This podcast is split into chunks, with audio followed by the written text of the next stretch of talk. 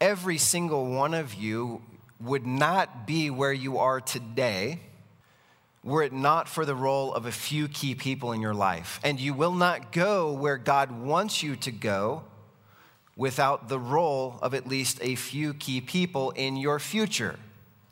So I'll put it like this. Christianity is a team sport. Your discipleship, your spiritual formation is a team sport. Your effectiveness in reaching this city for Christ and even just serving this city with the shalom of Christ is a team sport.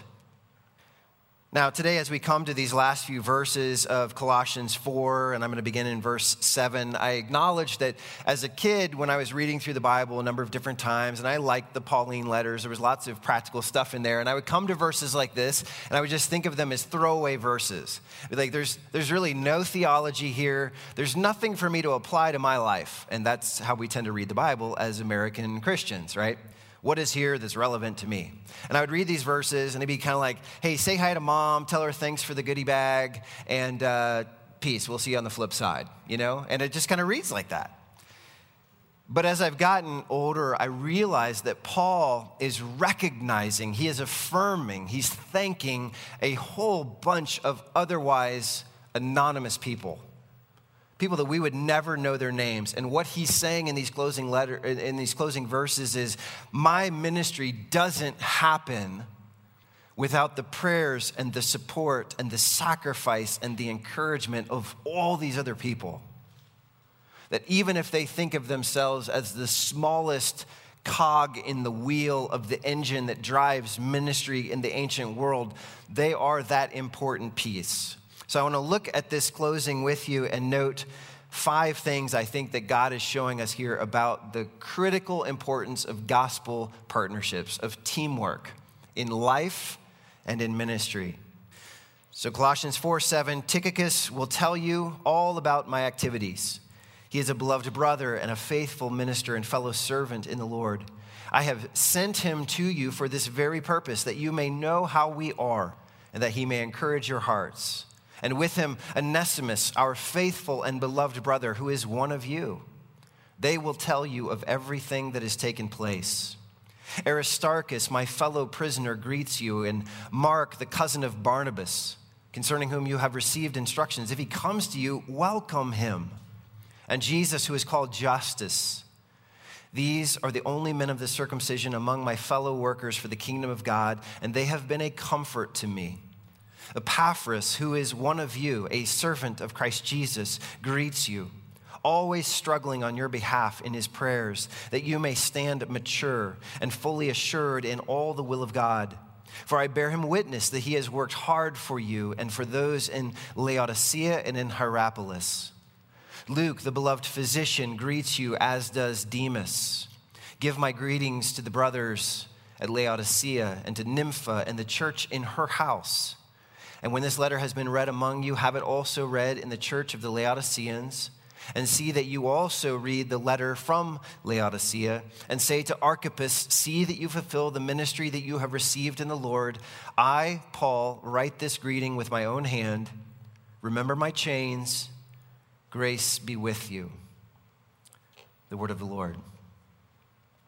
All right, we're back to alliteration this morning. Some of you were panicked that we took a couple weeks off from that. So I think this, this text shows us five things about gospel partnerships. The architect, the ambition, the atmosphere, the allies, and the adhesive of gospel partnerships. And you'll see each of these in the text that we'll go back to. So number one, I say the architect of our partnerships, our, the architect of our gospel partnerships is God. Now, we're Americans. You know, we're we're Western progressive America. We live in Denver, you know? And so we think of ourselves by default as self-made men and women. Like, I, I've worked hard. I've made sacrifices. I've done things that other people were not willing to do, and that's why I got where I am. And look, I don't want to take anything away from you. I know most of you, and I know most of you who are joining online right now, and you have worked hard. You have made tremendous sacrifices. You have stood for things and fought for things that you believe in. You've taken risks that other people have not taken, and you've made the most of opportunities that have been given to you. But the fact of the matter is, you have no control over probably ninety-nine percent of the things that are truly determinative in your life.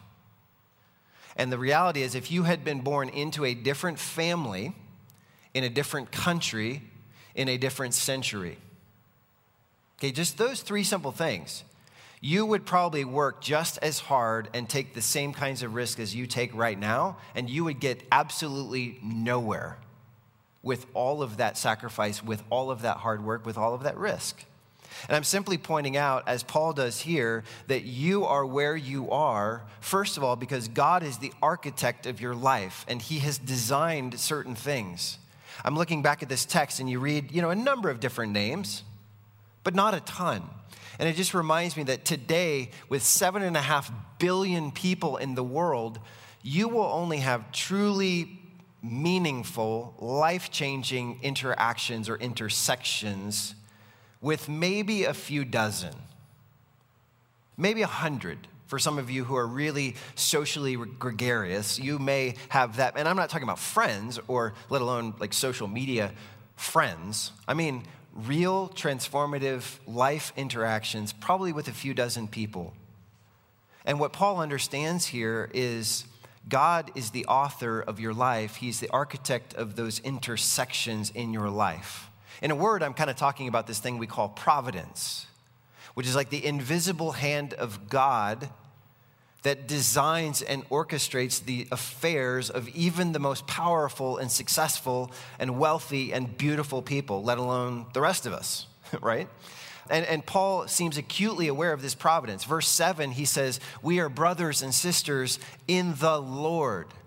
Verse twelve, and he says this about a couple different people. We are fellow servants, faithful servants or slaves in Christ Jesus or of Christ Jesus. Verse twelve, he says, we are pursuing together the will of God. In other words, he's designed something. He's mapped something out for us. We have received, verse seventeen, the ministry in the Lord.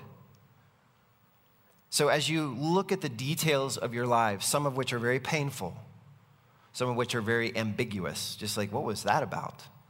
You have those things where you're like, I'm sure God is showing me something, developing some kind of character, but I can't even get to the bottom of it. I don't know what that's about. What Paul's calling all of these other Christians and then a church at Colossae, and then as this letter circulated to other places, he's trying to remind believers there's a designer of all of this stuff. There's a designer of all these relationships.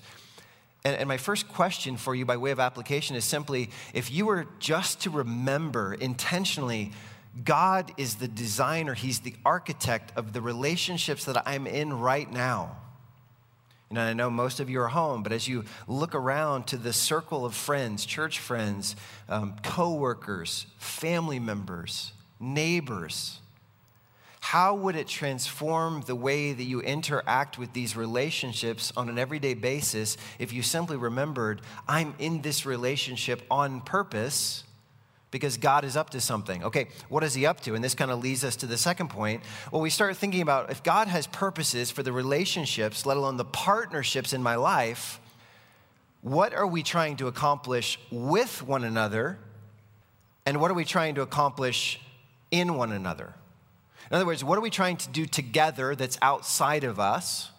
It's like two friends like sitting there side by side, you know, watching a game or a movie or something together, and they don't have to interact that whole time. But then you have those moments where you turn and you're face to face and you're engaged with each other, and there are those two kinds of things that we're doing in our relationship. And the first thing I want you to note there is that Paul in verse eleven says, we are fellow workers for the kingdom of God. So what are we trying to do together? If we are fellow workers for the kingdom of God, what are we trying to do? Well, we're trying to serve King Jesus. That's what we're trying to do. If we're laboring not for our own agendas or not to make a name for ourselves, but to make a name for the King, what he's saying is we're trying to see the authority of King Jesus, the priorities of King Jesus, the purposes, the design of King Jesus. We're trying to see that advanced in Denver as it is in heaven. Now, as we do that and we're working together for that common cause, Now, what are we doing in each other's lives? And it's interesting to me, if I were to go back and read this or just point you back to it, that over and over, as Paul mentions these different names in the text, several different names, specific people, he says over and over again, these people are supporting me, they're equipping me, they're comforting me, they're encouraging me, and I'm doing the same for you. So he's saying whether in prayer, as some of them were doing, or in person, we are helping each other become the kind of children and men and women that God intends for us to be. He refers to a growth and maturity here. So your second point is the ambition of our partnerships. And the ambition of gospel partnerships is to provide support and encouragement to each other in the work of the kingdom of God. And I think that work of the kingdom of God is well summarized by our church mission statement, where we say, what is our mission? What is our purpose? Why do we exist? Well, it is to make and mature disciples or followers of Jesus. Okay, the, the making of disciples refers to the breadth of the kingdom. We want to grow the kingdom this way and see new and additional people come into relationship with King Jesus, come under his authority, and benefit from his care in their lives. That's the breadth of ministry. But we also want to see people grow in depth, in, in spiritual maturity. And that's like this prayer that's mentioned here, where he's like, I, I'm just praying for you over and over again that you would stand mature and fully assured in the will of God. But again, you see just a, a constant demeanor, constant words of support, of encouragement. And is this your, your ambition? What I just said, ambition, together advancing the kingdom of God by supporting and encouraging each other. Is that your ambition? Or if I took a step back from, is that your ambition? Hey, what is your ambition?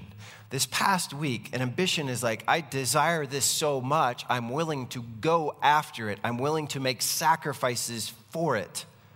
I'm willing to let other things go so that I have this. Well, what is this? What is your ambition?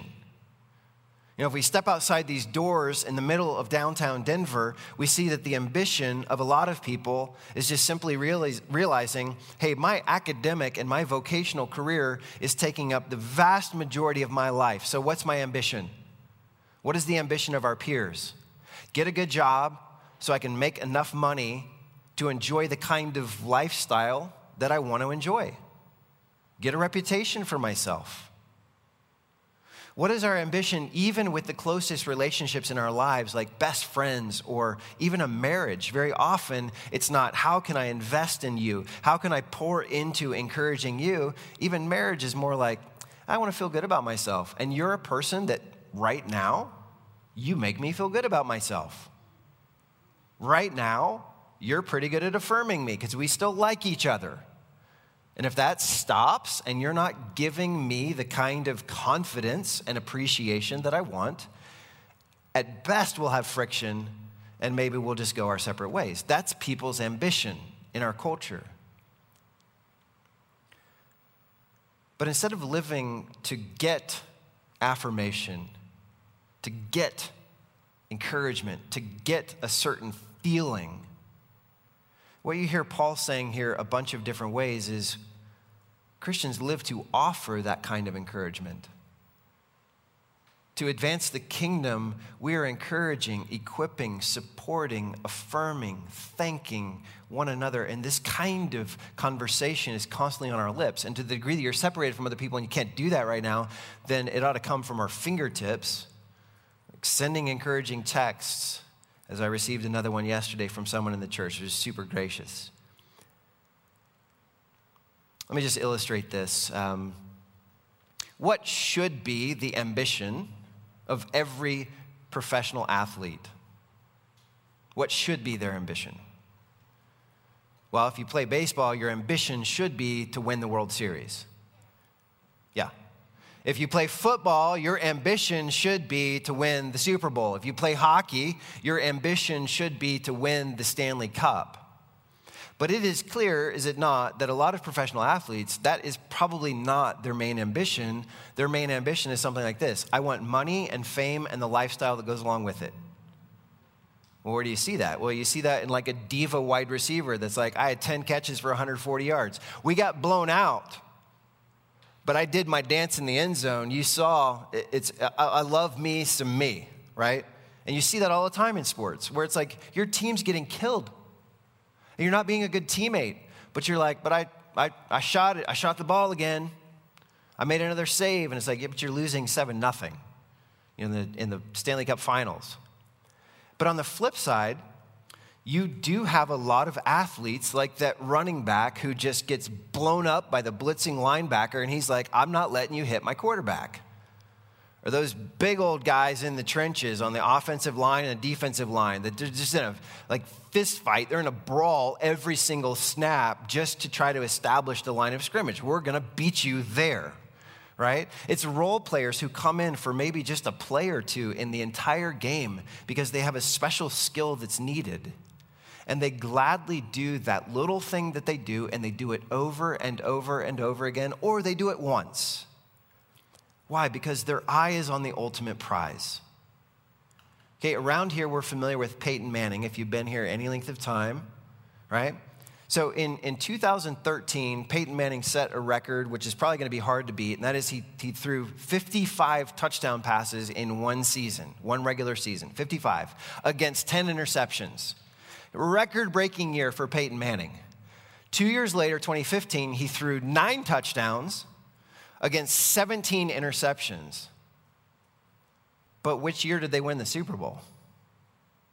The year where Peyton's breaking every record? Or the year where, frankly, they just had a better team? Where he didn't have to be great, he just had to be good. And by the way, he was injured that season, and other people came in and started a number of games and kept the ship afloat so they could get to the ultimate prize of winning a Super Bowl. And look, if we're willing to do this kind of thing for a trophy, for a ring that says the year and world champion or whatever, how much more should we have this ambition for Jesus Christ, King Jesus? To say, I'm willing just to do my role, my thing, because my ambition is to forward the kingdom of God however I can by supporting and encouraging the people around me, just doing my thing, but also saying, hey, thank you for doing your thing. All those of you who are watching the live stream, you know, send send a note to Kieran or something and be like, hey, you you keep this thing going all summer long when everything's off the rails in the rest of our lives. We get to tune in and worship together and at least gather online. You know, some different people that are behind the scenes. And they're not doing everything. They're not up here on stage. But but there are a number of different ones of you like that where because you just said, look, I just want to serve the kingdom of God however I can. And frankly, you know, our music doesn't go out there, and like this message, all the work that goes into a sermon doesn't get out there if someone else doesn't do their thing. Do you see what I'm saying? Where the, the kingdom is built because several different people in partnership with one another are each doing their thing for both breadth of ministry and depth of ministry. And that brings us to this, number three, the atmosphere. So it's not a matter of just getting together and you do your thing and I do my thing. Because what I'm describing here doesn't happen unless people actually care about each other. You've probably been on teams where people are like, well, I'll do my role. And you realize there's there's friction there. Like, I couldn't care less about you. You couldn't care less about me. But we're kind of making it work to strive for this goal together. That's not the atmosphere of Christian ministry. The atmosphere of our partnerships, Paul says here, is grateful love. Not transactional relationships like, again, the world, the city functions on transactional relationships, right? Like you come into a job and you're like, look, I'll I'll do my job. I'll work hard for you so long as I get good fair pay, maybe above average because I think I'm above average. Some career advancement opportunity, good benefits, some flex time. You, you, you give me that, and I'll probably stick around. And the boss is thinking, well, fine, we'll keep you employed so long as you continue to enhance our bottom line. And it's transactional. And even marriage partnerships are this way, where it's just transactional. Like, I'm marrying you right now because you make me feel good about myself, but I'm keeping my options open in case something better comes along. And that's how people live their marriages. But but Paul, what, what he emanates here is just like oozing from every line of this closing is stuff like this. He's like, this guy over here, he is my beloved brother in Christ. This sister over here, she's running a church in her house. These friends over here, like this letter would not get to you if it were not for these people willing to come into the prison with me and let me hand it off to them. And by the way, there's stuff I can't put in writing in case this guy gets stopped. So he's going to tell you the backstory. He's going to tell you what's really going down here. And we just love each other. And I'm sending these people and, and greet him and welcome her and help one another. It's just like in every line. He's like, I love these people, and I'm sure you're going to love them too. You ever have that where you have like, you have a friend over here and you have a friend over here, and you realize like for the first time, maybe through you, they're going to get to meet each other. And you're like, oh, you're going to love this person. How do you know that? Because I love them and I love them and I know both of you, and it's just going to be great, okay? That's his attitude. That's his atmosphere, is just this genuine affection. And my question is, do you feel that toward Christian community? I'm not asking, like, do you show up here or are you faithful to be like, hey, it's nine fifty-five, let's turn on the Apple T V, let's get it cranked up, let's watch the service online. It's great to gather, to participate however you can, but I'm saying, do you actually look around and say, I love these people. I'm grateful for these people. I'm so thankful that God put you in my life. Do you feel that way? Or do you feel more like some of the people I've talked to in this pandemic? Thankfully, it's only a few people, but it doesn't feel good to be the pastor or person that you're like, hey, where are you? How you doing? And they're like, you know what I realized? Being away from the church for six months, I don't miss anybody. I kind of like having my Sundays back. What's ironic to me here is Paul, the Apostle Paul, like we today, we often perceive, you know, he's an academic. He's an intellectual. He's a philosopher. He could argue, you know, in Athens and in Corinth and places like that. And we just, we perceive him maybe as this guy who's all head, just so smart. And the irony is he can't get through a line of his closing letter without hearing this deep affection and gratitude and joy for other people. He's not just an intellectual. He's a very intelligent guy. But he's not all head and no heart. The atmosphere of our partnerships is grateful love. Number four, the allies. Who are we working with? Well, I think Paul shows us here the allies of our partnerships, our gospel partnerships, are all who follow Jesus. Now, this probably doesn't leap off the page when you read these closing verses on your own. But the church, the ancient church, was an incredibly diverse group of people whose only common bond was their shared love for Jesus Christ and the gospel. Let me show you a couple examples, okay? Verse eleven, Paul specifically references the fact that three men, and he lists their names. He said, "These are, of all my ministry partners, these are the only three people that are," and he says, "of the circumcision party." In other words, they were formerly followers of Judaism.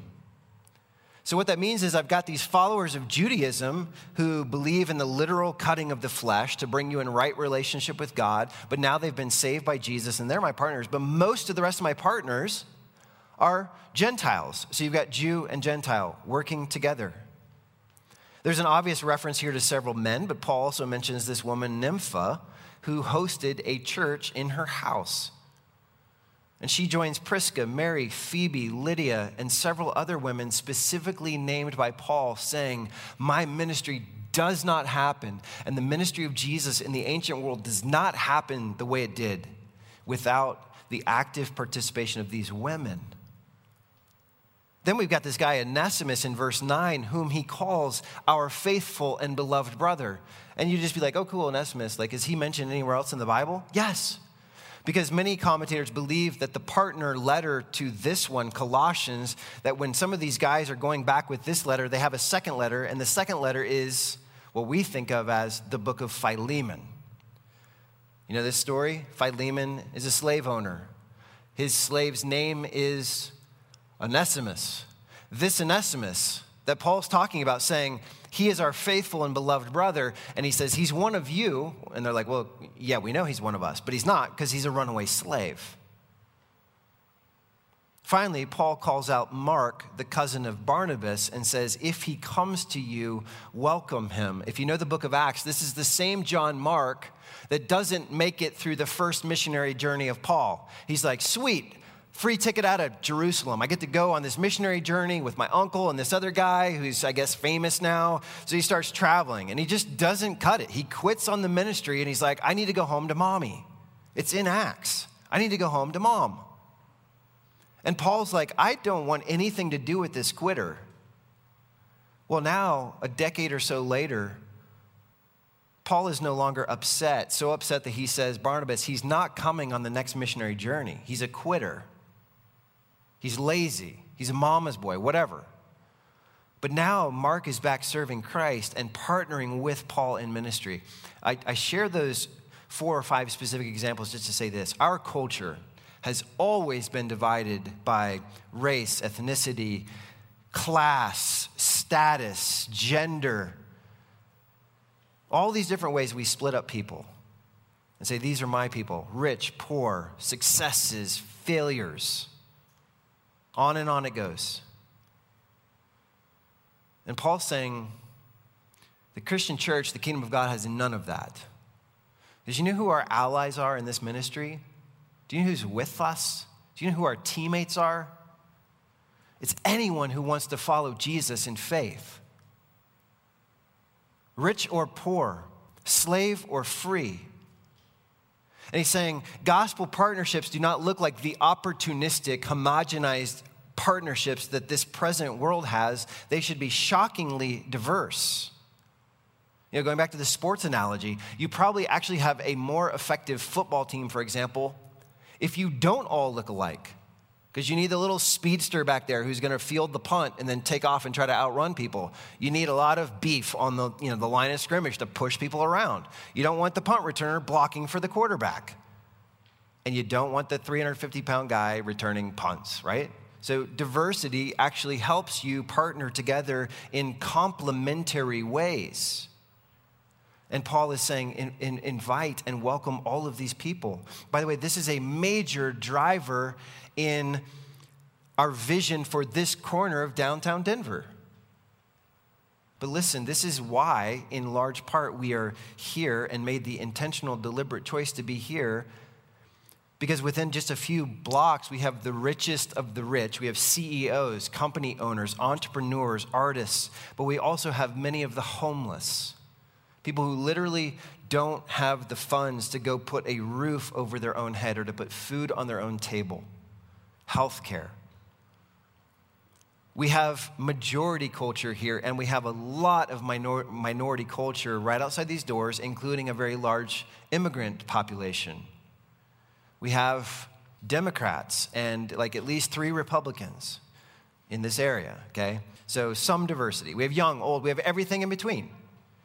We want to be here and shine a light on this corner into the, the darkness, the brokenness, and just say, this church, this gospel, this hope, this community is for anyone and everyone who wants to follow this Jesus.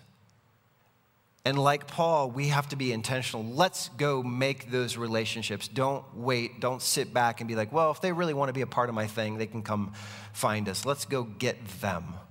The way Jesus sought sheep, okay? So how are you doing that? How are you seeking partnerships with allies who want to pursue Christ and serve the city together?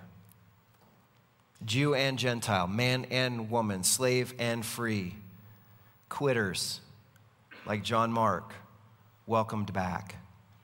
And if you're sitting here thinking like, well, how do I how do I do that? I understand how we build partnerships with people who are very similar to us, have similar tastes, similar perspectives, similar voting track record, similar, you know, culturally there are things that are important to us. We can share all that. But, but how am I supposed to do ministry and partnership with people who are really different, who come from a different background, who think differently than me, who process politics and culture and even church differently, who are looking for like a different style of music or or whatever, people who who don't honor some of my sacred cows?